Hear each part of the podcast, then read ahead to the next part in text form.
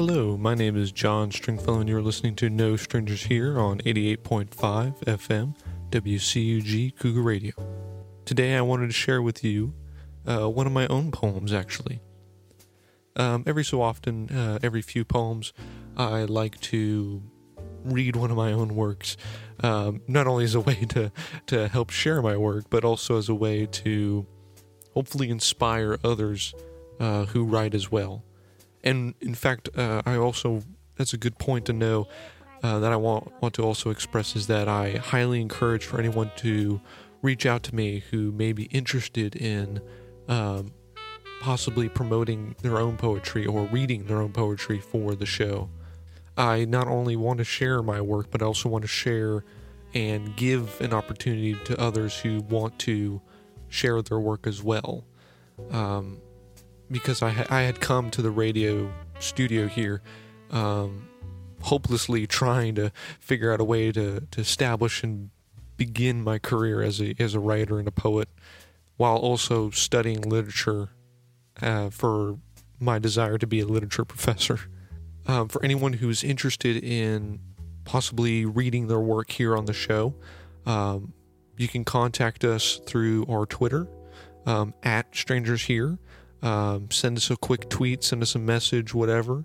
Um, you can send it to my Twitter handle actually um, at Jonathan String 16, um, and just just send me a message and I'll uh, I'll get back with you with on that. Uh, but as I said today, uh, I will be reading one of my own poems um, that I recently wrote, and to give a little bit of background as to what this poem's about, I've been often thinking about the past uh, in regards to family. Um, and I don't write this poem in a sense of this is my own personal past. I write this through the medium of a imaginary speaker who has experienced a past like this within their own history. So the poem is called Of the Past, My Past. The lengthy, archaic, leathery faces of the past, my past, speak in drawn out, sunken tones. I hear their voices sing in, heart of a merry, woozy choir. Faded and palpable, written by pen long since used up. Each had been once grand commanders of time, in the cream of an age, retorting from atop bell towers, squeezed from infinitely fertile minds of strength and wisdom and ceaseless joy against the wall. Guided by a force willingly given without bid, living to speak. Oh, how blind and deaf were the eras in history, whilom before the kings of kings, claimed by the seraphic demand and guise of rule. Oh, how heedless are the children at present, and will be hence, shameful and dejected, unruly and cruel. Devious designers of doors, splintered by war, beckoned, praising with shaking, naughty, garled, cursed hands, yet nippers and babes, laid in hungry baskets and fed by hardened, dry, stale food of Echna, the bottle nipple dipped in Irish love. These are the faces I, my father, my grandfather, and my fathers before, a long line of old Gaelic roots, grown in gargle, have learned of all too well. Yet each of kin or keen in character, a discernment of self, a confidence intertwined long ago by song and by flow of bottled whiskey. So again, this is, um, as I said, a a poem, not necessarily of my own personal past, though I, I will say that I have some Irish heritage.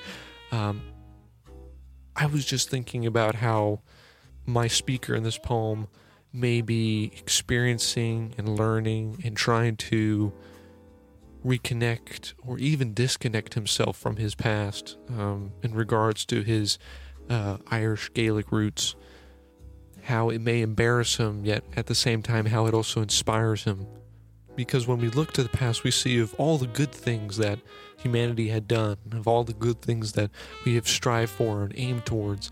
But at the same time, we also see all the failures and mistakes that we've learned from, or at least we hope to learn from, at least. And I wanted to write a poem about that sort of struggle of having to relearn or trying to get away from, trying to remove oneself from the past without getting rid of everything, you know? That sort of feeling that your family history has culminated within you and you are what is considered the the end of a line, possibly the end of a line, you know. And we're just so young. I mean, I am for myself, I am the only male my parents had. Um, I have two sisters, and in a way, my parents see me as you know one of the last uh, Stringfellows, in a way. Um, for some strange old traditional reason, there's a a lot riding on our shoulders, um, and that's just not me. Um, that does this alone, who who feels as if the family is expecting you to be something, you know, um, expecting you to be the the last of you know your family, whether you're a son, whether you're a daughter, whether you're just doing your own thing. Um, there there's a lot of potential, and that can sometimes be scary, and you can sometimes want to run away from that. Um, because it, it means a lot of responsibility sometimes, and for me, I know that that, that seems pretty scary sometimes because you know I don't want to I don't want to be a failure. you know I don't think anyone strives to be a failure. Um, you want to impress and and gain praise from your family for your achievements and what you do, um, even if it's something that they may not totally agree with. But that's okay. You know we are we are who we are and we live the way we ought to ought to live and how we want to live and what makes us happy and that's important it's important to to aim to to go towards to grasp your own happiness with both your hands and pulling it in. Um, sure it's important to remember family and yes it's it can be important to uphold traditions uh, that your family has honored you know for generations on end. Uh, but it's also important to focus on yourself, focus on what makes you happy. Um, because if you're not happy, then it's it's a shame, you know. Because there there's so much happiness out in the world that can be had. There's so much happiness out in the world that can be shared, and at least to me, it just seems right that we should all have a goal of making not only ourselves but those around us happy though that may not always be the ideal situation because you can't always be happy all the time, and sometimes another's happiness is worth more than your own. It's very deep and philosophical, and there's a lot of different viewpoints to look at, but I think we all ought to strive for a, a better tomorrow, not only for ourselves, but for everyone else. Because if we don't, you know, what will become of tomorrow? uh, again, it's all purely philosophical, and everyone has a different way of doing it. Um, but you know, from what I have learned from uh, Kurt Vonnegut, who happens to be one of my favorite writers of all time, not only for novels but also for um, essays and um, his uh, commentary on issues. I recall that he had once quoted in one of his books, and it's a quote that I've held near and dear to me whenever I sit down to write or whenever I have a conversation.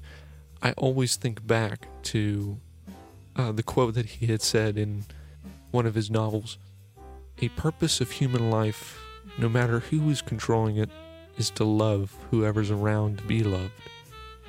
And I always think about that. I always think about, you know, who out there deserves to be loved, you know? whether it's a family member, whether it's a significant other, uh, whether it's a, a strictly platonic love that you have for a friend or for someone you're acquainted with, you know, that you want to become friends with them. I think it's important to focus on our emotions when it comes to loving others around us. And uh, that's a that's a teaching that I, I had read in Vonnegut's work, and that's one that I I hold very close to myself. And so I, I hope that this poem that I read was not only interesting but also inspiring.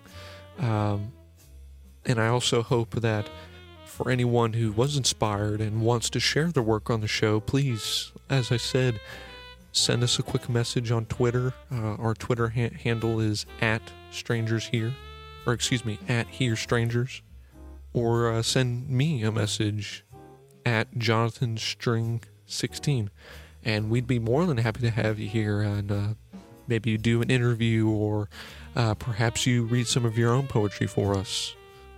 Uh, I hope everyone has had a wonderful day, and uh, I hope that this episode has been pleasing and calming. Have a good one. Bye.